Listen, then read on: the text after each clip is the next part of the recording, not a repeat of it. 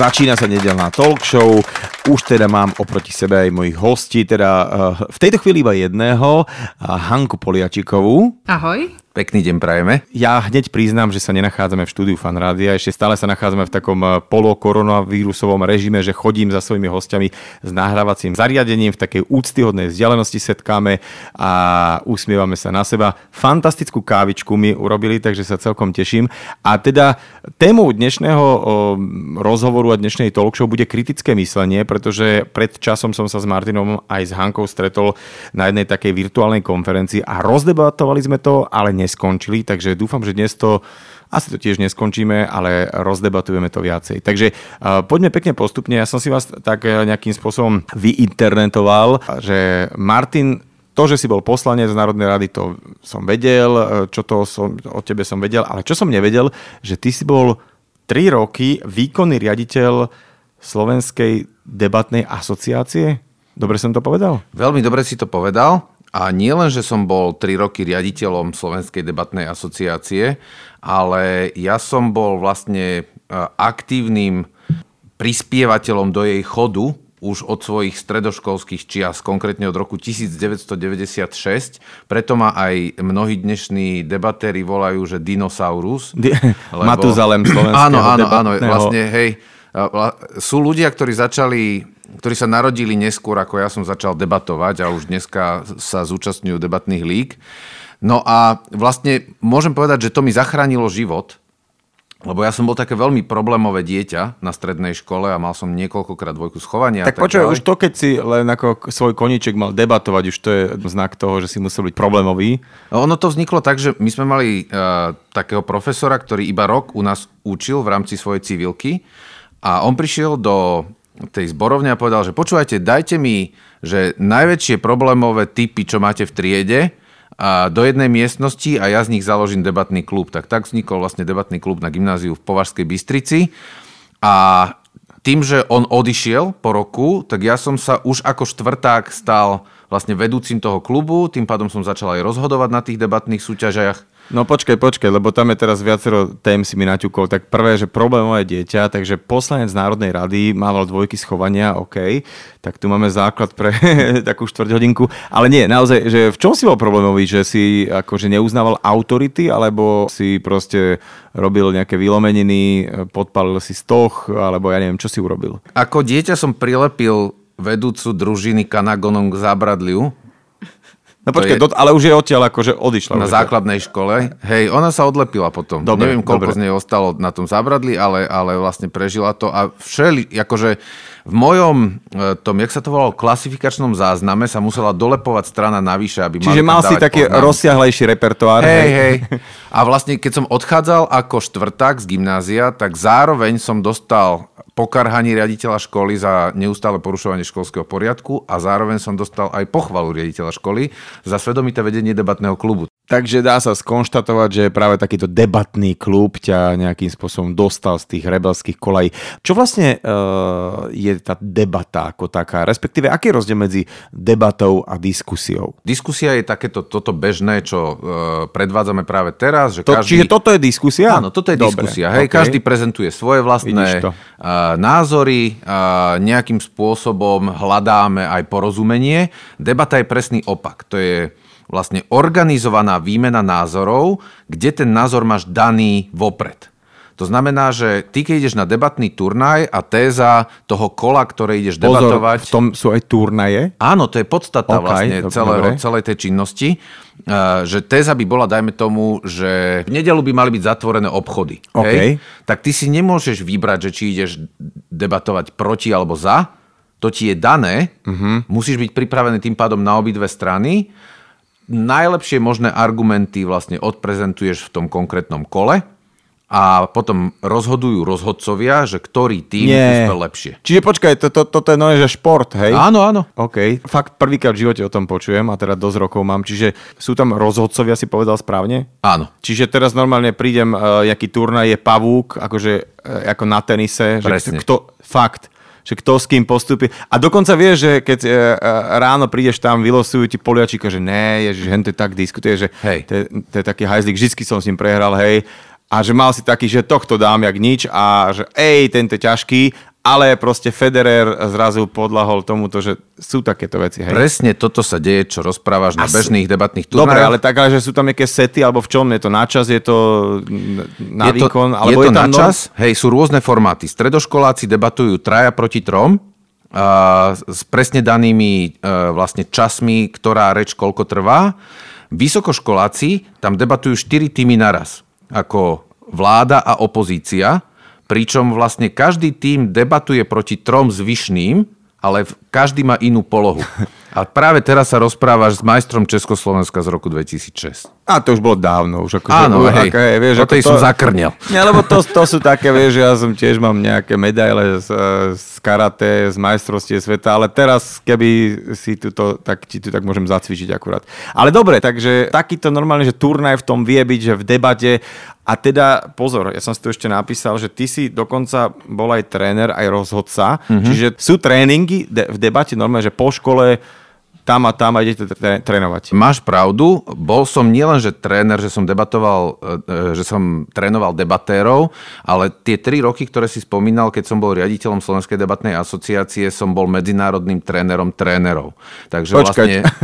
My sme, Tréner trénerov? Ja som bol v tom týme nadnárodnej organizácie, ktorá sa volá IDEA, ktorá raz do roka stretávala sa vlastne obrovské množstvo trénerov debaty a ja som bol jeden z tých medzinárodných trénerov, trénerov si ktorý učil, ako trénovať. tých trénerov, áno. Tak ja som chcel akože odskočiť už od tejto témy, ale teraz si mi naťukol niečo zaujímavé, že tréner trénerov v debatnom klube, budeme sa teda ďalej baviť o tejto téme. Prosím ťa, eh, ako sa vôbec trénuje debata? Eh, lebo keď si teda predstavujeme nejaký šport, lebo ty si hovoril, že sú v tom nejaké súťaže, tak eh, na tom tréningu býva aj nejaká rozcvička v tejto debate? Tá rozcvička vyzerá napríklad tak, že, že dáš deckám alebo trénerom, ktorí sa pripravujú loptu a, a teraz im zadáš tézu a hodíš niekomu tú loptu a on musí ju obhájiť a hodíš niekomu inému, ten ju musí vyvrátiť a ten ju zase hodí niekomu inému, ten ju zase musí obhájiť a ten ju hodí inému.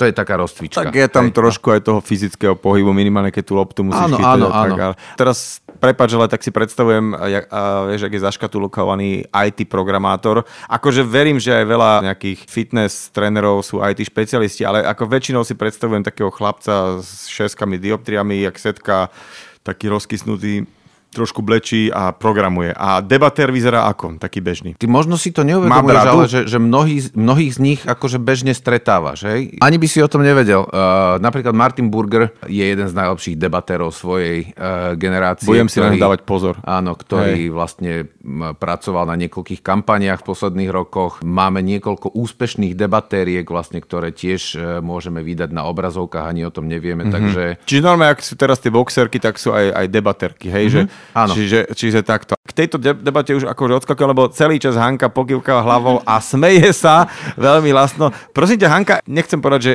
ako sa spolu nažíva s debatérom, trénerom a všetko, ale že otázka, prepač, taká trošku bulvárna, že ako ťa on zbalil, lebo on podľa mňa ťa ne, nezobral na večeru, ale on Hm, ukecával ťa.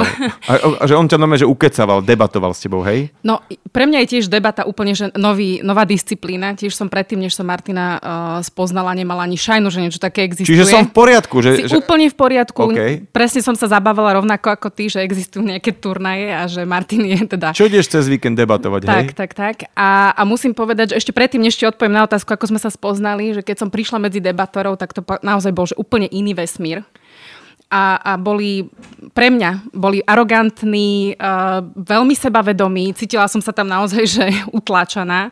A, a pýtali sa presne také všetečné otázky, zrazu to nebol taký small talk. A, a snažili sa ma niekde dostať, čiže ja som sa tam necítila príjemne. A počúvaj vlastne, keď si tam nebola, možno si bola tézou. Normálne, že ako ja, rozoberali ja debatéri, že či teda Martin v poriadku, že takúto nedebatérku si sem dotiahne a dobre, a jak sa taký debatér pre, prejavuje doma, že keď si chceš len dať, že dáš si kávu, kávu s mliekom, že to, táto rozhodujúca už, už to de- rozdebatúvate? Alebo... Nie, nie, to, to, to zase nie, ale je pravda, že keď niečo riešime, tak uh, je mi fakt, že partnerom. Ja viem, že to znie možno, že zvláštne, že ideš do konfliktu s partnerom, ja neviem, na, presne na tému takých tých bežných vecí, ktoré sa doma dejú. Ale Martin vďaka tomu, že školy kritické myslenie mi dáva proste otázky a ako keby nechá mňa v rámci tej diskusie dospieť k nejakému záveru, že není to taká tá hádka. Necháte dospieť k tomu, že si hovorila, chcela blbosť po ňom, hej? spôsobom manipulácia si myslím, ale, ale, v konečnom to... dôsledku my sa veľmi nehádame, že by sme tuto mali nejakú taliansku domácnosť a že naozaj, že sa snažíme k dospieť k nejakému konsenzu. Ale samozrejme a nevytáčate to, lebo uh, Jasne, veľa, to veľa žien a sa tak aj rádo poha- pohádá proste nech to je také trošku iracionálne celé a to tam vnáša nejakú tú energiu všetko a on ti to tak rozumne vysvetlí, prídeš čo... na to, že si povedala blbosť a to z toho by ma šlak trafilo. Víš, keď že... potrebujem, tak on mi dá aj taký priestor. Aha, hej, dobre, že ja sa občas že... tak akože, akože rozkričím alebo si proste uľavím a, a vidím na ňom, že akože kamená plechová tvár, že nič. Ale to je dobré, lebo Martin vie, že niekedy má ísť zvolniť, lebo k zdravému vzťahu proste patrí sem tam aj nejaká taká zdravá hádka, kedy sa emócie vypustia, trošku aj explodujú. A Martin teda, e, ty si bol, ako sme spomínali, taký vášnivým debatérom, profíkom a teraz vlastne už nedebatuješ. Tak ja v zásade debatujem, hej, že... Ale už tak doma, hej? E, no nie, veď... Vieš, napríklad pred tými desiatimi rokmi, keď ja som prišiel do parlamentu, tak vďaka tomu nastaveniu, ktoré som mal v hlave, tak ja som vlastne prišiel na debatný turnaj. Hej, že ja som si povedal, aha, super, teraz to môžem robiť ešte dlhšie. Ja si zabudol, že tí ostatní väčšina nie sú debatéri, to je to, nie? Oni mi to vždycky zvykli pripomenúť. A nie ste tu na debatnom krúžku. Áno, hej. áno, ale, ale vďaka tomu, že som mal vlastne skúsenosti z tých turnajov predtým a mnohé debatné formáty sú založené na formátoch parlamentov, napríklad britského alebo amerického, tak e, vlastne už som tam mal niečo predžité, čo mi pomohlo v tej práci. A takisto vlastne tie tréningy, ktoré robíme, tréningy kritického myslenia, sú celé založené na začiatku na tom, že vlastne sme mnohí tréneri, trénerky, ktorí s nami pracujú, takmer skoro všetci, sú bývali debatéri. Uh-huh. Že vlastne my to, čo sme sa naučili na tých turnajoch, teraz používame vlastne na tréningoch. A dobre, a zobral si teda Hanku aj, že na turnaje, že poď aj po, trošku podebatovať aspoň tak nejak, že... Nie. Nie, to nie, som nebola. Nebola? Videla som nejaký turnaj, aj mi, aj mi, aj mi púšťal nejaké záznamy, keď vtedy vyhral. Myslím, že to som si Počkaj, to sú normálne, akože môžem si na, na YouTube, že Jasné, je fakt, no. to je sranda. Vidíš, tak to si, to si budem niekde akože uh, ešte googliť, že nejaká uh, na YouTube, že debata. Koľko to trvá, že nie je to také, že budeš uh, musieť debatovať, že 6 hodín, hej? Uh, je to Bežná debata trvá okolo hodiny hodiny, hej. Vysokoškolský formát je taký, že jedna reč je presne 7 minút, stredoškoláci majú niektoré e, reči 6 a niektoré 5, sa mi zdá.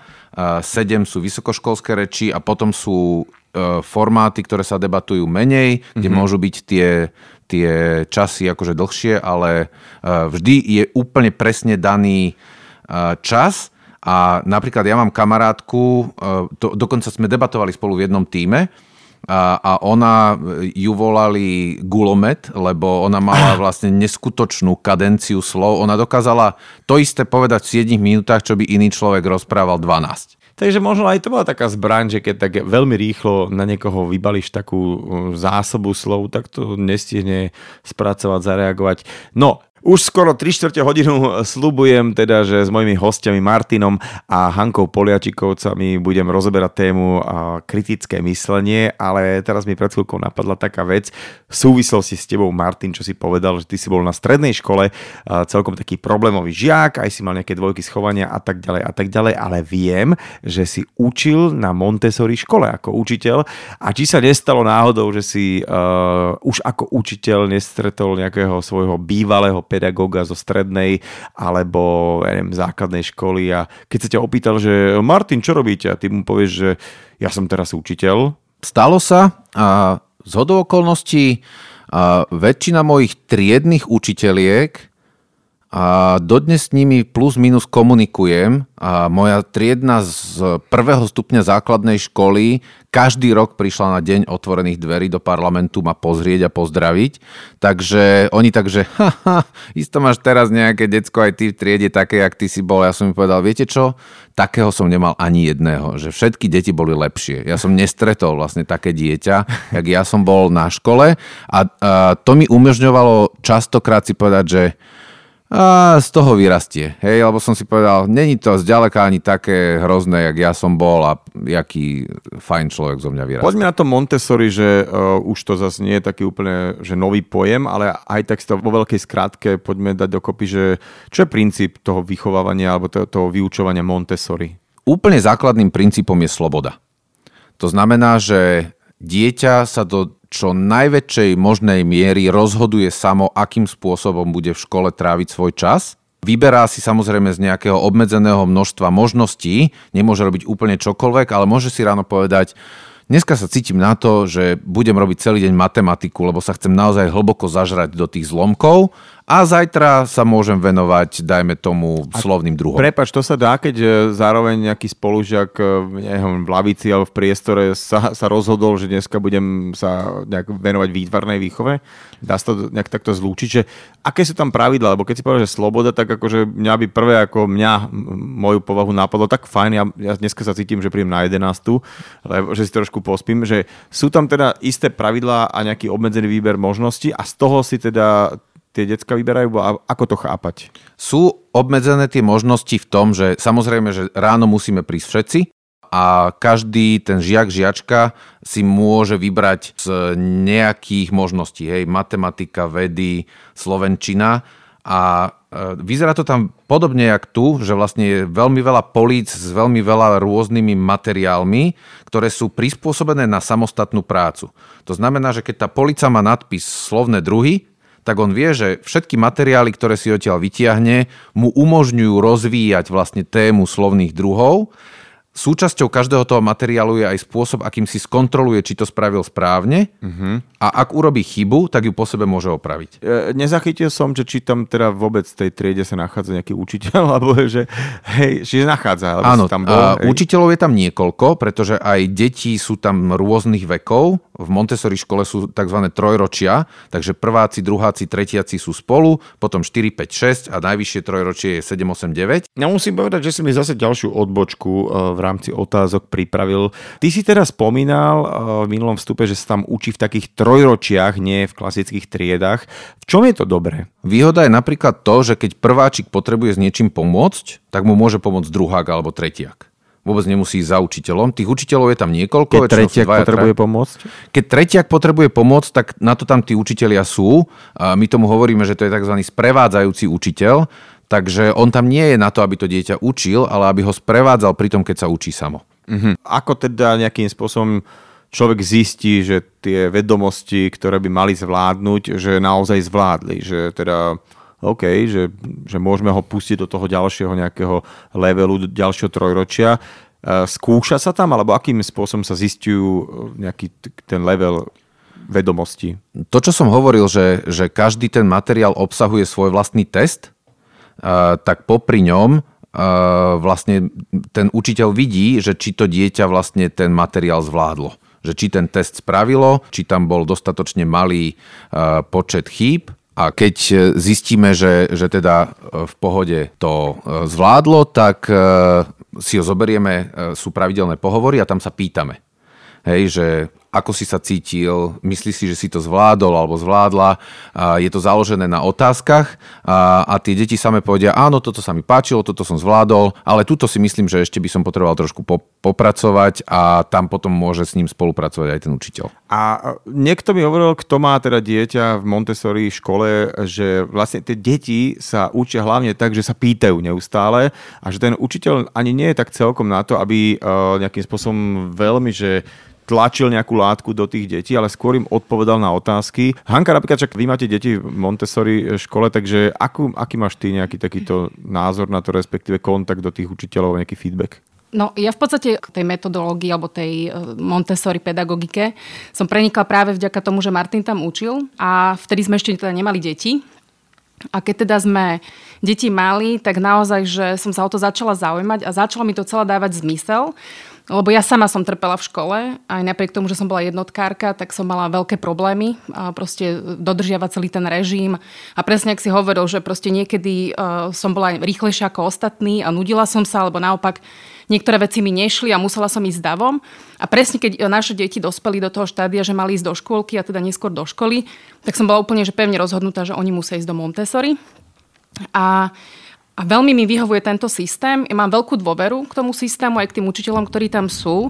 A čo sa mi úplne najviac páči, je, že uh, máme s tými pedagógmi alebo s tými sprevádzajúcimi učiteľmi taký vzťah, že uh, mňa nezaujímajú známky. Uh, my vlastne všetko v nejakých pravidelných uh, časových úsekoch si spolu zhodnocujeme. To znamená, že jednak ako oni sa rozprávajú s našim synom a, a získavajú taký nejaký jeho pohľad na to, že ako zvláda učivo alebo ako sa cíti, tak následne potom my sa spolu rozprávame Jednak my vidíme, ako to dieťa sa cíti doma a čo nám vlastne prináša z tej školy, aké veci tam zažíva, alebo s čím má problém, alebo čo ho teší. A potom to celé spolu konzultujeme s tými učiteľmi a mne to dáva úplne dokonalý obraz o tom, že ako to dieťa vlastne v tej škole, ako sa mu darí a teraz nie len s učivom, ale celkovo s čím sa trápi a vieme tým pádom naozaj o tom dieťati oveľa viac, ako keď dostane jednotku z matematiky alebo, alebo nejakú gulu z niečoho. Čiže to je jedna vec. A keď si hovorila aj o tých otázkach, tak zároveň nielen, že učitelia sa teda tam pýtajú, a zároveň ja vidím na našich deťoch, že oni vedia klásť otázky. A to je geniálne, jednak vedia popísať svoj stav, ale vedia sa aj nás pýtať ako keby si vyskladávajú tú mozaiku toho, čo ich zaujíma alebo čo, čo nevedia. A toto je úplne najlepšia devíza, ktorú ja vnímam, že i tá škola dáva. Stará pravda, že keď sa chceš niečo dozvedieť, tak sa máš na to pýtať a nehambiť sa. Pokračujeme v rozprávaní sa s Hanou a Martinom Poliačikovcami, teda už ideme na kritické myslenie. Vy sa tým zaoberáte profesionálne obidvaja. Martin, ty to e, učíš, trénuješ, Hanka, ty to tak aplikuješ v praxi, v biznise. No ale poďme teda úplne rozobrať e, tieto dve slova tak postupne že čo to vlastne znamená kritické myslenie. Máme niečo, že kritizovať, alebo je to kritické z hľadiska toho, že by sme bez toho nevedeli existovať. Tak poďme na to, že e, na čo to slúži. Bohužiaľ sa nám stalo, že to slovo kritické nabralo úplne iný význam, než pôvodne malo. A kritické myslenie sa skôr viaže ku kritike, tak ho vnímal svojho času Immanuel Kant. A, a síce, že to je analýza alebo spätná reflexia toho, akým spôsobom rozmýšľam. Že nevnímam svoje rozmýšľanie a rozhodovacie procesy tak, ako mnohí ľudia vnímajú napríklad trávenie, že ja s tým nemôžem nič spraviť, hej, napadajú do mňa nejaké informácie, niečo sa vo mne udeje a zo mňa vypadne nejaký výsledok a nie vždy som s ním spokojný. A že mali by sme... Niekedy áno, zase. Tak to je na tebe. A každopádne pri tom, pri tom rozhodovaní sa a myslení by sme mali nielen sa pozerať von, to znamená, že aké informácie sú okolo mňa, a, a nechať ich len tak e, so sebou Do niečo robiť. Padať, hej. Ale mali by sme sa začať pozerať dovnútra. A síce, aká je moja motivácia preto, že som spravil toto? Alebo na základe čoho považujem túto informáciu za pravdivú?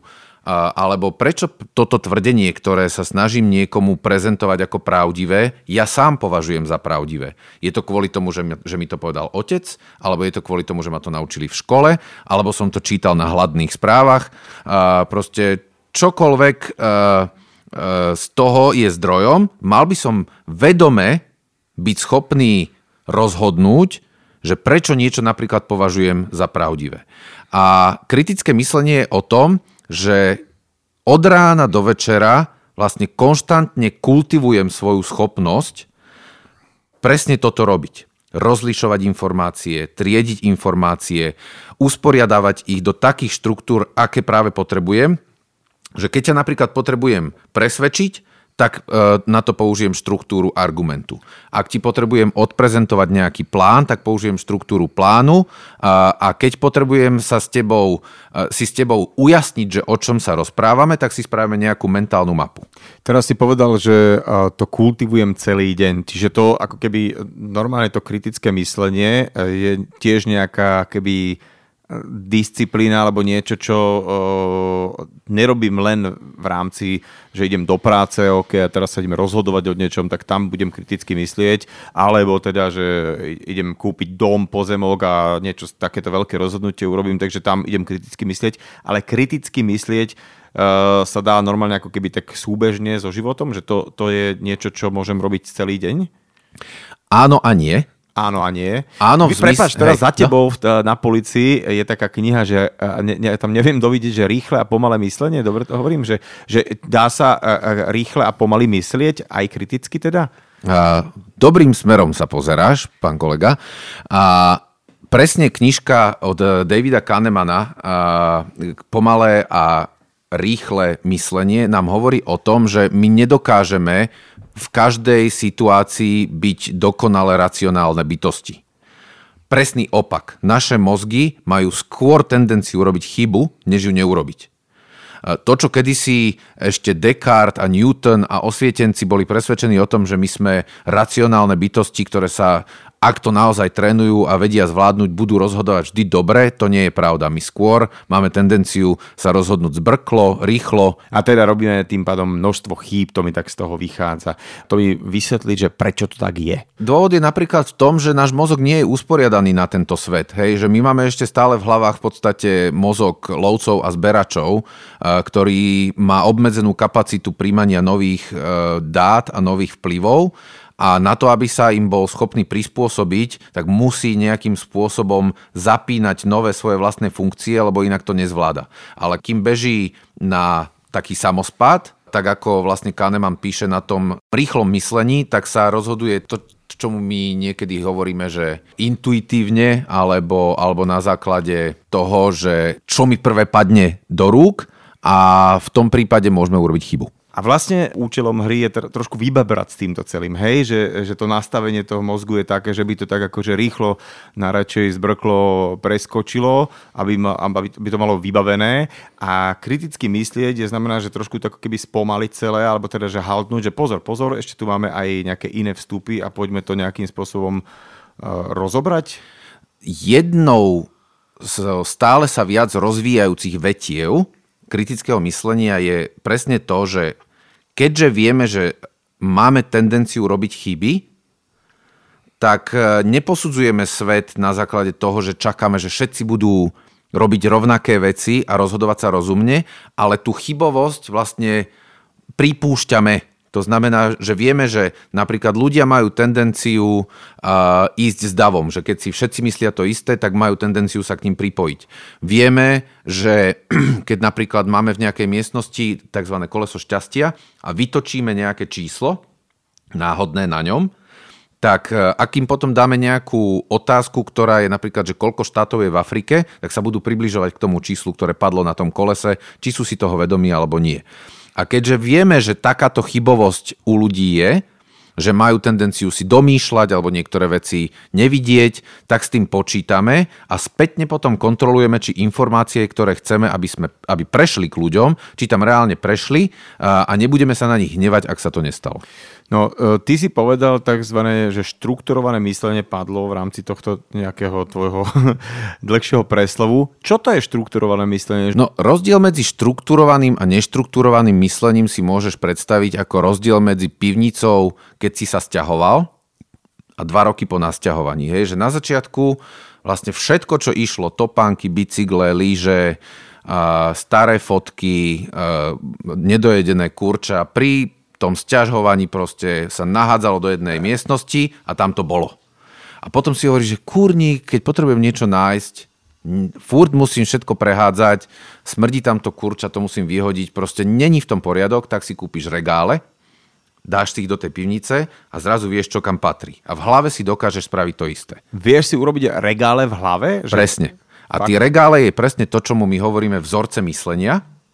A tie, keď sa naučíš, že existujú, dokážeš ich začať používať, tak už napríklad a predstav si, že, že ideš na prezentáciu nejakej zmeny, že, že šéf v práci ti povie, musíme zmeniť toto a toto, tak už nejdeš sa s ním hádať o prvej vete, ktorú povedal, ale spýtaš sa, počkať, počkať, dobre tomu rozumiem, že problém je toto.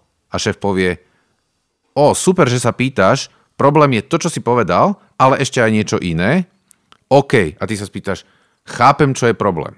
Čo ho zapričnilo podľa vás? Lebo ja vidím minimálne dve príčiny, ale chcem si to najprv vypočuť od vás. A oni povedia, no podľa nás ten problém vznikol takto. A ty povieš, aha, tak môžeme ešte počítať aj s touto. A zrazu diskusia má poriadok a nehádaš sa pri tom. A dajme tomu, aj keď tie dve strany čem nesúhlasili, tak e, ten problém sa dá riešiť otázkami a nie agresívne. A ty si spomínal tzv. štrukturované myslenie a to je čo nejaké teda utriedenie myšlienok v nejakých e, štruktúrach alebo... Veľmi dôležitou súčasťou toho, čo my pri kritickom myslení učíme je tzv. teória kontextov a síce tvoj kontext, tvoja bublina je niečo iné ako moja. Ty si muzikant, ja som... Debater, politik, debater, učiteľ. Hej, a Hipster. Hanka je podnikateľka a s umeleckým cítením. A vlastne na to, aby sme sa mohli rozprávať, tak musíme pochopiť, že muzikant, ktorý menej spí, pomalšie niekedy proste vníma... Príde inak, trošku neskôr. Hej, príde trochu neskôr. On vníma svet inak, lebo je taký rozšafný a tam je ten priestor pre jeho múzu nejakú. Hej? Alebo to môže byť aj inak. A na to, aby som sa ja s tebou mohol rozprávať, musím chápať, že ty vidíš svet po svojom a ja ho vidím po svojom. A teda, keď ty mi ideš niečo prezentovať, tak ja musím mať nejakú schopnosť vniknúť do tvojho kontextu, vedieť sa dobre pýtať a zároveň musím mať schopnosť rozprávať tak, aby si ty sa dostal do toho môjho kontextu. A to, čo pôvodne mohlo vyzerať ako konflikt, postupom času zistíme, že len sme si potrebovali dovysvetľovať veci, mm-hmm. ale na to, aby sme na to mali čas, si musíme vlastne tú štruktúru toho dialógu najprv utriediť. Lebo inak sa začneme rovno hádať a nedostaneme sa k tomu vôbec. Toto bol ešte taký príklad, že dajme tomu, naše svety sú celkom akože blízke a podobné, ale uh, funguje to aj keď tie bubliny ani sa neobtierajú o seba, že vieš, že dajme tomu máš domovú schôdzu a v dome býva 30 rodín, nie každého si si vybral a ani sa to nedá a zrazu tam potrebujete sa na niečom dohodnúť. Uh-huh. A fakt ten, ten svet môže byť akože diametrálne odlišný, čiže uh, vedia sa tieto, ako si to nazval, bubliny, aj keď sú od seba úplne vzdialené nejakým spôsobom, sú teda nejaké metodiky, že tam prídem a vojdem mu tam a teda nie, aby som si nejak vybabral, ale skôr, aby som rozumel, prečo on toto celé hovorí? My toto presne na tréningoch napríklad robíme, že pri tréningoch vyjednávania sa snažíme modelovať také situácie, ktoré sú z bežného života. Ja napríklad e, veľmi rád hrávam starého e, muža, ktorý prenajíma byt v starom meste a odmieta vlastne na ňom vymeniť okná a príde sa mu sťažovať nájomník, nájomník že je tam zima. Hej, že a ja hrám tohto starého pána, ktorý povie, a tam vzadu máte proste deku, dobre sa do nej zabalte. To som chcel povedať, že v Anglicku uh, nám toto povedal, že doblečte sa. Hej, hej, hej, hej, hej. hej. A, a v Anglicku teda vôbec netušia, čo je to tesniace okno. To, Áno, to, to, to, takže on, on by nechápal, že čo mu chceš hej, povedať. A, ale, ale vlastne na týchto situáciách my ukazujeme, že ako je potrebné pochopiť kontext toho druhého človeka, lebo až keď, ako keby, jak sa hovorí, že vnímaš svet jeho očami a stojíš v jeho topánkach, až vtedy dokážeš nachádzať priestor na dosahovanie svojich vlastných cieľov. V rámci prípravy na tému teda kritické myslenie som viackrát narazil na slovo adaptibilita, teda eh, že kritické myslieť je veľmi praktické kvôli tomu, že sa vieš prispôsobiť v reálnom svete, kde to vlastne celé stojí. Prečo sa vieme lepšie prispôsobiť, keď teda Prečo sa vieme lepšie prispôsobiť, keď kriticky myslíme? No, z hodou okolností práve teraz žijeme dobu, kedy adaptabilita rozhoduje o ľudských životoch. Hej, že keď si porovnáš jednotlivé krajiny, ako zareagovali na, na koronakrízu, vedomé si svojich plusov a mínusov, tak vidíš rozdiely v stovkách, tisícoch mŕtvych ľudí. Adaptabilita znamená, vlastne je to, jedna, je to jedna z definícií inteligencie, schopnosť prispôsobiť sa novým podmienkam a napríklad Slovensko čerpá z toho, že naši vysokí predstavitelia si boli vedomi, v akom strašnom stave máme nemocnice a vedeli, že nemôžu pustiť ľudí až tam. Mm-hmm. To znamená, že oni to zavreli celé ešte predtým, než by nám začali ľudia tlačiť na tie e, isky, lebo na rozdiel od iných krajín u nás by skolaboval systém, keby sa ľudia vlastne na tie postele dostali. A, a ukázalo sa to ako dobrý krok, že tam tá, tá adaptabilita a vedomie si svojich vlastných plusov a minusov výborne zafungovala v rámci toho kontextu, ktorý tam bol. S nejakým šťastím možno, ale ukázalo sa to. Ale to je iba taký ten vytrčajúci príklad, ktorý máme možnosť vidieť, ale keď si zoberieš, tak my reálne žijeme dnes vo svete, kedy ráno vstaneš do iného sveta, než si si večer lahol. Nové technológie, nové funkcie na telefónoch, ktoré nám umožňujú niečo robiť, a politické zmeny, globalizácia, klimatické zmeny, proste strašne veľa vecí sa deje, ktoré tlačia na to, aby sme im nejakým spôsobom venovali pozornosť a prispôsobili sa. Uh-huh. A kritické myslenie vlastne je jedným z nástrojov, ktoré nám umožňujú absorbovať tie zmeny rýchlejšie a efektívnejšie. Tak, aby sme e, necítili pretlak, že, že je toho priveľa a nedokážeme sa prispôsobiť a zároveň vďaka kritickému mysleniu sa nám neuzatvárajú tie šuflíky v tých hlavách. To znamená, že si pestujeme ako, my tomu hovoríme, že metodickú otvorenosť, uh-huh. to je tá detská mysel a povieme si, ha, čo máme dneska nové? OK, s týmto spravím toto. A, a vlastne s tým napríklad... A nedá sa tomu tak no? povedať, no? prepáč, že, že vlastne m, mm, to kritické myslenie sme volá, kedy volá, že zdravý sedliacký rozum, že je, je to to isté, len teda také ako keby už v tejto novej dobe, alebo mm-hmm vôbec toto nie je dobrá paralela. Je to dobrá paralela, len dopoviem, čo som hovoril predtým, že vlastne my to nie len, že učíme, ale vďaka tomu, že ja mám napríklad Hanku, že to, to kde teraz sedíš, je zároveň trieda, kancelária, aj vlastne digitálne stretávacie miesto s inými ľuďmi a že my tie vzorce vlastne dennodenne používame aj na komunikáciu s ľuďmi z naozaj rôznych kontextov. A áno, aj títo ľudia častokrát povedia, že však to je sedliacký rozum, no len keby si bol v Hornej Marikovej v roku 1850, tak eh, koľko nových podnetov tak získaš za týždeň? Hej, možno 10, 12. Eh, Krava sa nám otelila. Hej, na kostole hej. sa pokazil, pokazil zvon. Pršalo. Takže, hej, pršalo.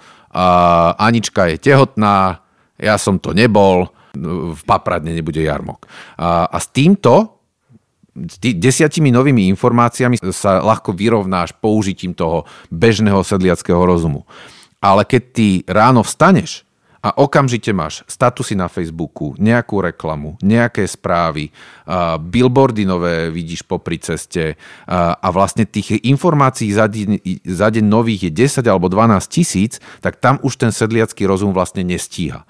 A to, čo my robíme, je, že z toho dobrého, čo ten sedliacký rozum obsahuje, ťaháme to najlepšie a robíme to lepším. Takže my aj našim klientom často hovoríme, že my vás nenaučíme niečo nové robiť. My vás naučíme to, čo už robíte, robiť lepšie, lebo pritom začnete inak rozmýšľať. Čiže keby som to mal zjednodušiť, tak vy to uh, sedliacké zmýšľanie jednoducho vytunujete a zefektívnite. Teraz konečne otázka Hanka na teba, lebo Martin teda vie si tak zabrať ten priestor a je to taký teoretik, ale ty máš v rámci akadémie e, na starosti takéto praktické využitie kritického myslenia v bežnom živote, ale aj v biznise. Ja budem úprimná, e, že v podstate ja to kritické myslenie najviac využívam v biznise.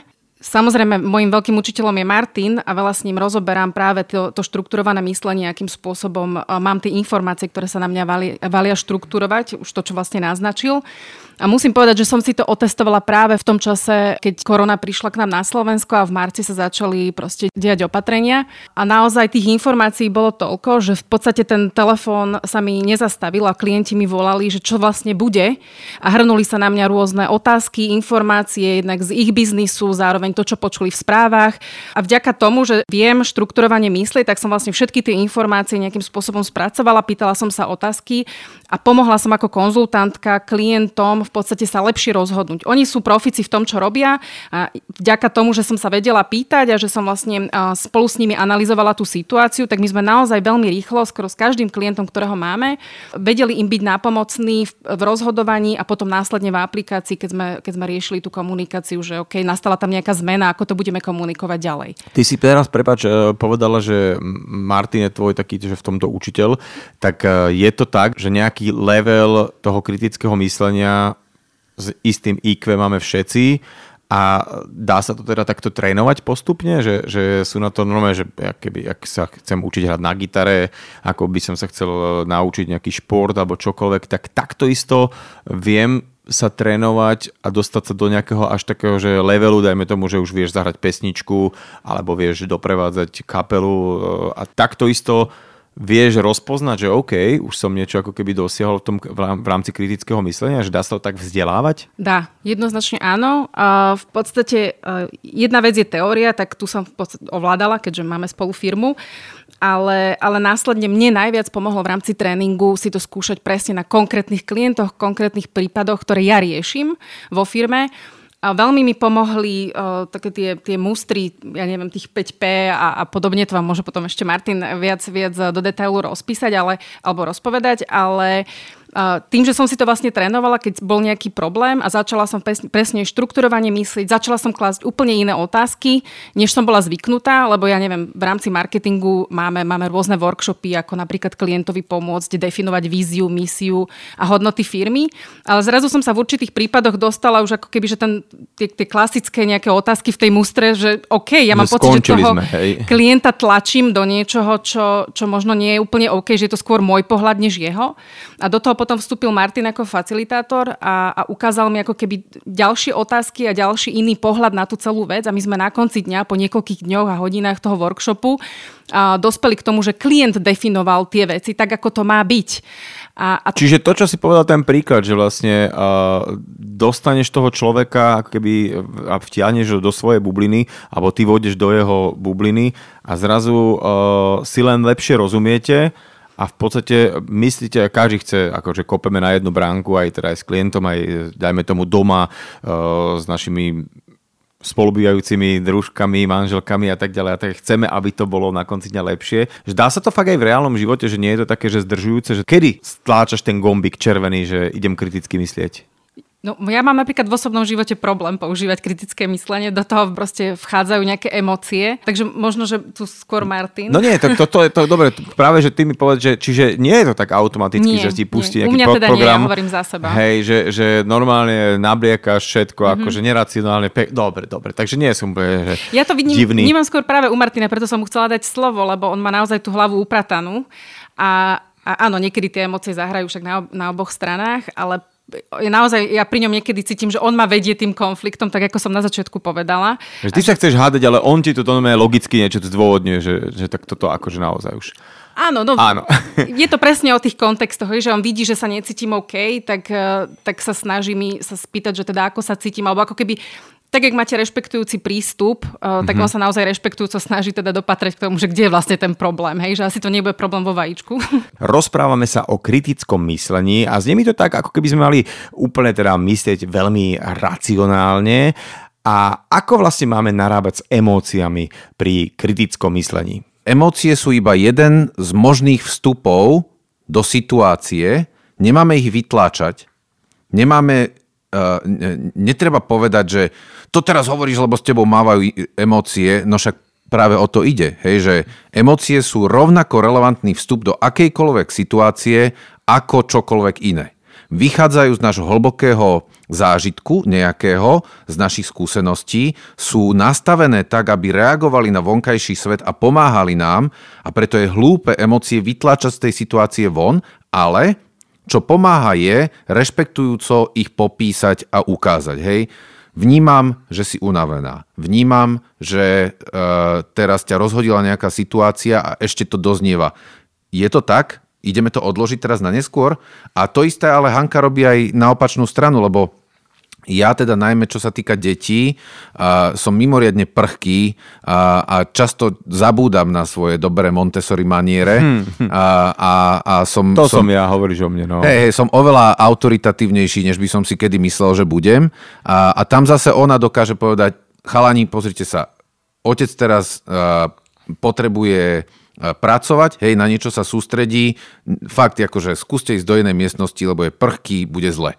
A to kritické myslenie nie je o tom, že nás spraví akože lepších ľudí v tom, že by sme dokázali odputať sa od emócií, ale napríklad kracuje tú takú dobu k nastaveniu normálu. Hej, že kým e, predtým by trvalo dva dní akože e, tichej domácnosti, e, lebo by sme nevedeli, že jak nájsť naspäť cestu do, do, do nejakého jak štandardného módu, hej, hej, tak tuto už po hodine a pol, keď vidíme, že ten druhý aj vyliezol z miestnosti, aj má očný kontakt, tak si to preberieme, hej, že čo sa stalo a povieme si, aha, hej, zrejme sme sa nemali o tom baviť proste v takomto stave, bolo by lepšie si na to naozaj vytvoriť priestor a na budúce možno, že keď cítime, že nie sme úplne komfortní jeden alebo druhý, tak e, lepšie zobrať psov a ísť do lesa, ako sa ísť snažiť proste vyriešiť nejakú situáciu. No, veľakrát to tak funguje, že proste keď je to také, že veľmi horlavé, tak proste ten jeden normálne to ako keby prehliada a na druhý deň pri raňajočkách sa k tomu vráti, že tak včera toto a ty už sám vieš, že, že nebolo to úplne s kostolným poriadkom, ako si sa správal a vlastne okamžite si schopný si priznať všetko, ale v ten daný moment by si sa hádal a hej, hej, no proste. Čiže aj toto je nejaký tréning nejakého kritického myslenia, vidíš to, že, že, že to som aj nevidel. Ja keď sa pozerám na hodinky, tak eh, normálne, že nechápem, ale náš čas pomaličky končí a musíme si slúbiť, že nejak, s nejakým časovým odstupom rozberieme ďalej to kritické myslenie, lebo to sme asi len tak zbehli po povrchu a idem sa tým zaoberať a rovno si túto troju knižku Rýchle a pomalé myšlenie, myslení, myšlení, máme to v češtine, ti ju tak trošku asi zabavím. Jo, ja len, jo, požičaj si. Požičiam si, ale vieš, ak to je s požičanými knihami, no. Mm. Hej, no takže ju vrátiš. Vrátim. Hanna a Martin Poliačikovci boli eh, skvelými hostiami v nedelnej talk show dnes, takže ďakujem a poďme obedovať. Aj my ďakujeme. A prajeme dobrú chuť všetkým poslucháčom Fanrádia. Nedelná